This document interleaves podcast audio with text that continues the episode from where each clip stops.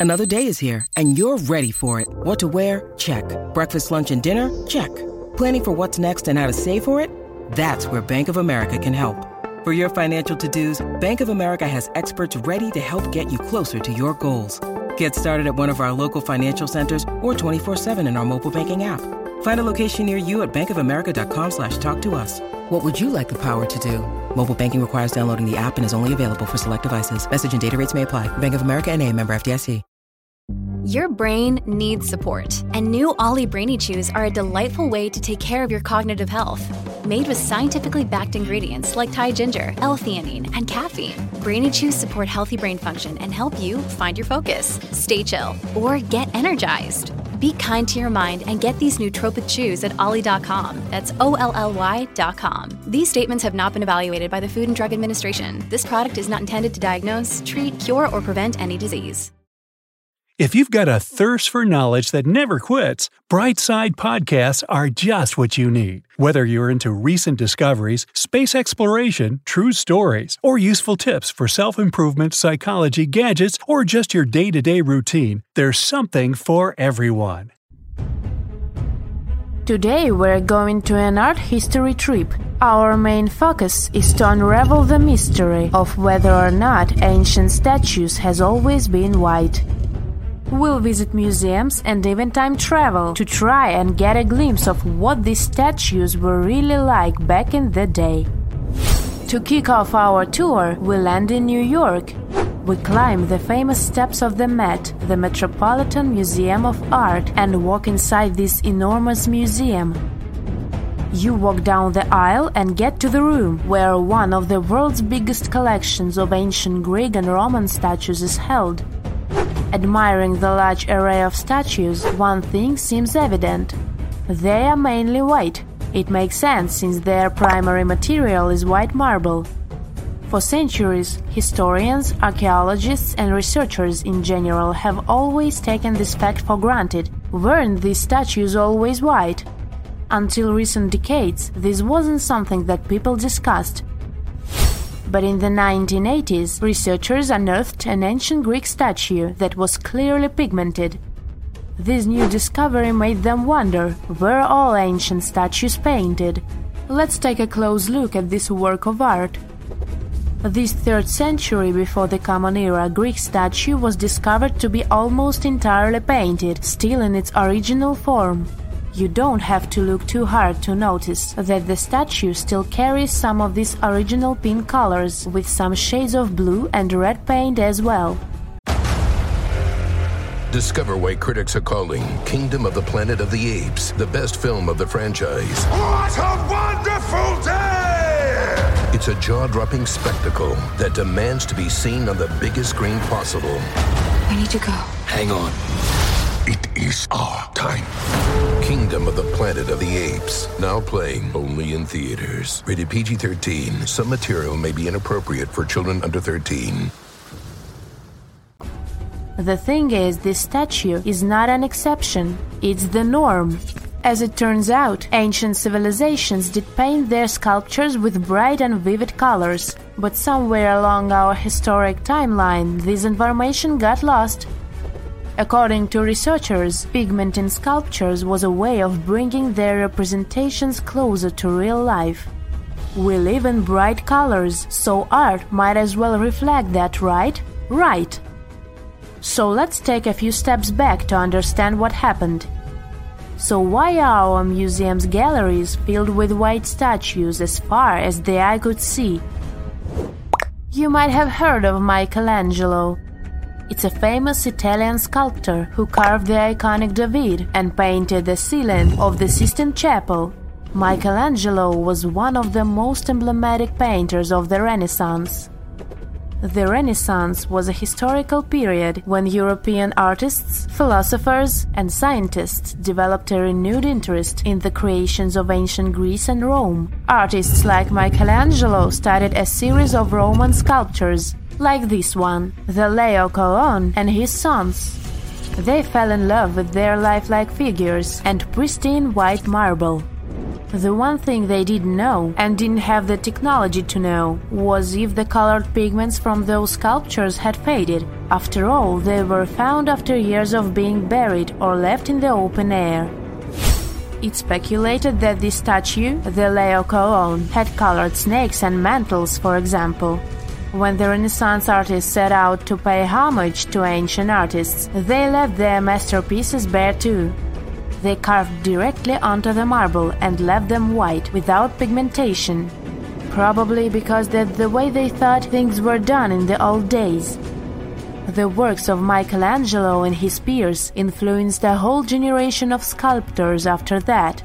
So this way of doing art traveled to modern times without much questioning. However, evidence of color pigments in ancient statues is abundant. When you need mealtime inspiration, it's worth shopping Kroger, where you'll find over 30,000 mouthwatering choices that excite your inner foodie. And no matter what tasty choice you make, you'll enjoy our everyday low prices, plus extra ways to save, like digital coupons worth over $600 each week. You can also save up to $1 off per gallon at the pump with fuel points. More savings and more inspiring flavors make shopping Kroger worth it every time. Kroger, fresh for everyone. Fuel restrictions apply. Some researchers show that scholars have known for at least a century that ancient sculptures weren't originally all white. Other studies suggest that this discovery might have happened even earlier. In early 1980s, archaeologist Vincent Brinkmann made a huge discovery. During his time as a student at the Ludwig Maximilian University in Munich, he developed a technology that was able to detect polychromy in ancient samples of Greek statues. Polychromy is an art of painting in several colors. Anyways, he was taken aback by his discovery and confused as to why and how other researchers and archaeologists weren't talking about this. As it happens, the first discovery that ancient statues weren't all that white happened a long time ago, way before Vincent was born. It happened during the unearthing of Pompeii back in the 1700s. As you may know, the city of Pompeii in southern Italy was completely covered with lava after the sudden eruption of Mount Vesuvius. The city was destroyed, but the clouds of ashes that arose from the lava managed to preserve a lot of the city's structure through time. Thankfully for art historians and archaeologists, Pompeii became a digging ground for understanding ancient Rome. Researchers found several conserved frescoes that depicted scenes of daily Roman life. In one of these paintings, an artist is seen painting a sculpture.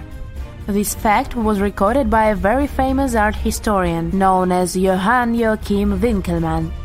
He is also considered the father of art history. Now let's take a closer look at another famous statue. To see this one in person, you have to fly all the way to Rome and visit the Vatican museums. The statue you're looking at is a classic representation of Caesar Augustus. In case you didn't know, he was the founder of the Roman Empire and the first emperor of Rome. He is important. The sculpture you're seeing is called the Augustus of Prima Porta. You may have seen this before, probably in a history textbook.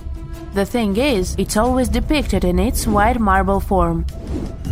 But according to an archaeological finding from the 1860s, the original statue was way much more colorful than that. According to archaeologists, the statue of Augustus de Prima Porta has a crimson tunic, yellow armor, and a purple mantle. It's important to keep in mind that colors weren't made artificially as they are today. Artists could only produce color from natural resources, so purple, for example, was an extremely difficult color to make. Back in the day, they derived purple from the mucus of a rare species of snail, meaning that anyone who used the color purple to pigment their art and clothes was powerful and wealthy. Well, this looked like enough proof for me that ancient statues weren't always white. But as we can judge by the look of our modern museums, there didn't seem to exist enough interest in the art community to further explore polychromy on the ancient statues. But remember that archaeologist we talked about, Brinkmann. Well, he has been collecting data on polychromy since the 1980s. At a certain point, he even began making colored replicas of such statues. The technology used is far from simple. To reconstitute these ancient works of art, Brinkmann makes a 3D plaster copy of them. Then he paints them by hand with the help of his wife. To find out which color were used in the original sculptures, Brinkmann uses UV light. Certain pigments glow under UV light, exposing traces that would otherwise be invisible. Take this colorful archer as an example. Look at these colors. This piece is the reconstruction of a marble archer in the costume of a horseman. To accurately depict the archer, restorers had to research a lot about the history of the region where the art piece was originally found, since colors have a cultural meaning. That, together with UV technology, allowed for the reconstruction you can now see. It seems very far from the idea we have of what the Greeks would make, but this is supposed to look exactly like the original one. According to Brinkmann, we shouldn't be so surprised that ancient Western civilizations used bright colors to depict their realities. After all, the Romans and Greeks were heavily inspired by the works of art of Egyptian civilization, Old Mesopotamia, and Asia. For example, if you look at the famous Egyptian Sphinx, you might be led to believe that it always looked that way, but that wasn't at all the case. Modern studies and virtual reconstructions of the monument show us that the monument was very colorful. The body of the statue is believed to have been painted terracotta, while the regal headdress that circles the head is meant to have been golden blue. All of these were considered important colors in Egyptian times, and it was only suitable to use them to depict a pharaoh.